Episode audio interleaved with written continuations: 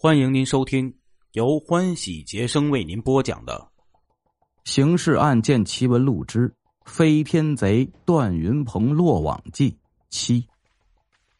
段云鹏此后便混迹江湖，始终在华北地区作案。抗日战争胜利后，国民党军统局北平站行动组上校组长江洪涛。遵照军统局局长戴笠的命令，设法找到段云鹏，将段呢吸收进入行动组，军衔为中尉。军统局北平站少将站长马汉三非常看重段云鹏的武功，只是江洪涛委以重用。国共进行停战谈判期间，马汉三亲自向段云鹏下达行刺中共代表叶剑英、滕代远的密令。段云鹏接受命令后，于深夜飞檐走壁，潜入叶腾的住处，阴谋行刺，但被我警卫人员及时发觉，当即鸣枪示警，段仓皇逃离。一九四七年九月的一天深夜，段云鹏运用他的轻功技艺，攀登到我北平市委地下交通站的屋顶，破获该站地下电台一部。从而导致中共在北平、天津、上海、西安、沈阳等地的地下电台遭到破坏，地下工作人员数百人被捕入狱。为此，蒋介石亲自飞赴北平，重赏有功人员，并接见了段云鹏。一九四八年一月中旬，蒋介石为威胁傅作义。决定将正为奔走和平解放北平的国民党北平市市长何思源秘密处死，保密局局长毛人凤指派该局行动处处长叶祥之飞赴北平，直接向段云鹏下达密杀令。段云鹏呢，随夜入何思源宅邸，将定时炸弹置于屋顶，炸死了何思源的二女儿，炸伤了何思源本人。何妻及子女五人，段云鹏作案后，乘坐飞机经上海逃往台湾。一九四九年九月，中华人民共和国成立前夕，段云鹏受国民党保密局派遣，从台湾经香港前赴北京，收集政治军事情报。一九五零年六月，保密局长毛人凤亲自向段云鹏下达密令。秘密潜赴北平，也就是当时的北京，暗杀中共首脑毛泽东。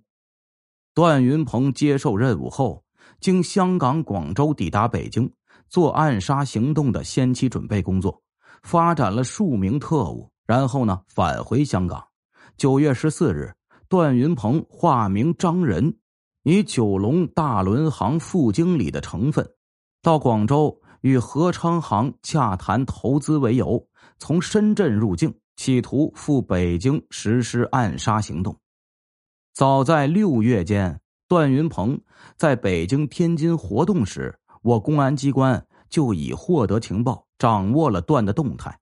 当时，公安部长罗瑞卿曾指示北京、天津两市公安局，段云鹏对首都和中央领导人的安全威胁极大。要想尽一切办法抓住他，公安机关为此啊，专门制定了方案，侦查触角一直伸到香港。因此，段云鹏此次进入深圳后，即被我方监控，直至广州。段云鹏抵达广州后，仅数小时，即在下榻的旅馆被捕。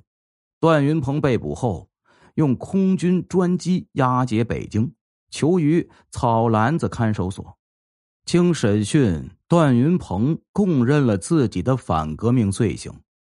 之后，段云鹏又在其自传中啊，供述了解放前做的大批飞盗案，其中一起就是飞盗冈村宁次官邸案。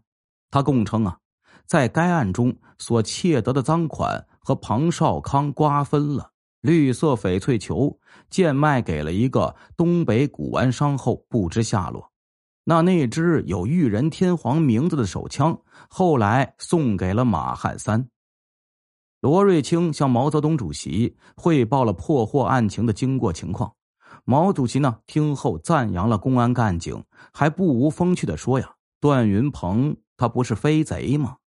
段云鹏于一九六九年十月十一日被押往天津予以处决。听众朋友，咱们今天的故事呢，就讲到这里了。